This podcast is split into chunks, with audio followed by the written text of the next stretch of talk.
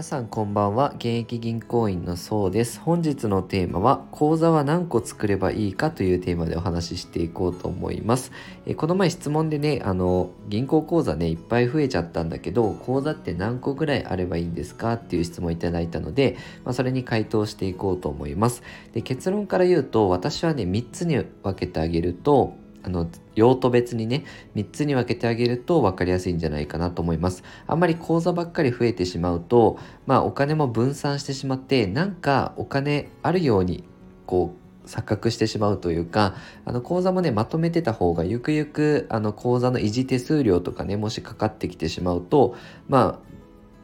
ゆくゆく口座を閉じることになってしまうとは思うので3つぐらいに絞っておくといいんじゃないかなと思ってます。でその3つっていうのがまず使い道が、えー、決済用の口座ですね。何かこう口座の引き落としとか日常の ATM で下ろしたりする口座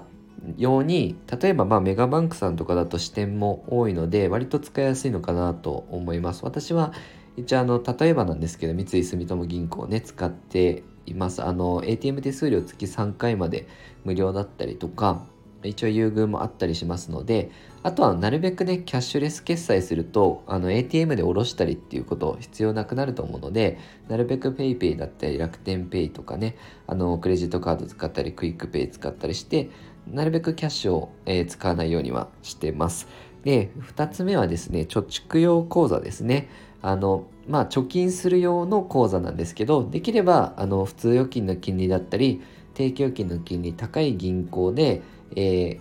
預けていただきたいんですね。まあ、一つじゃあどんな銀行あるのかっていうと例で言うと青空銀行のインターネットバンク支店ですね。インターネット専用の口座を開くと普通預金が0.2つくんですよね。今あのメガバンクの普通預金0.001っていうのが相場なので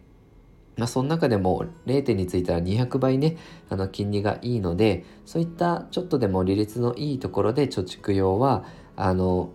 置いておくっていうやり方がいいんじゃないかなと思います。で、3つ目は投資用の口座ですね。これはあの、まあ、証券口座ですね。楽天証券とか SBI 証券とか、まあ、投資する用の口座も、えー、あるといいかなと思います。まあ、積立 NISA だったりとか、あとはまあ、それ上振れた分特定口座で運用してみたりとかですね。その3つに分けてあげると理解しやすいかなと思います。決済用口座と貯蓄用口座と投資用口座ですね。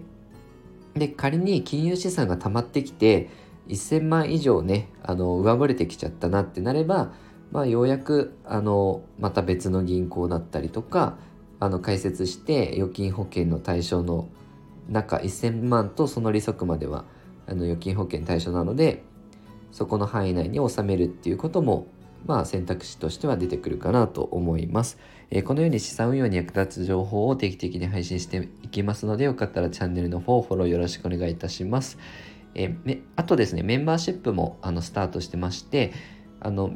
今はですね、メンバーさんと日経新聞の読み合わせっていうのをやってます。で、これをやるメリットっていうのは、あの誰かのおすすめじゃなくって、今、経済でどんなことが起きてるかで、ゆくゆくどどんなえ業界だったりどんな銘柄伸びそうかっていうのを、まあ、自分で判断できるようなあの基礎知識ですね。金融リテラシーだったり経済知識をつけていただきたいなと思ってますのでよかったら、ね、興味ある方参加お待ちしています、えー、本日は以上です。ご視聴いただきありがとうございました。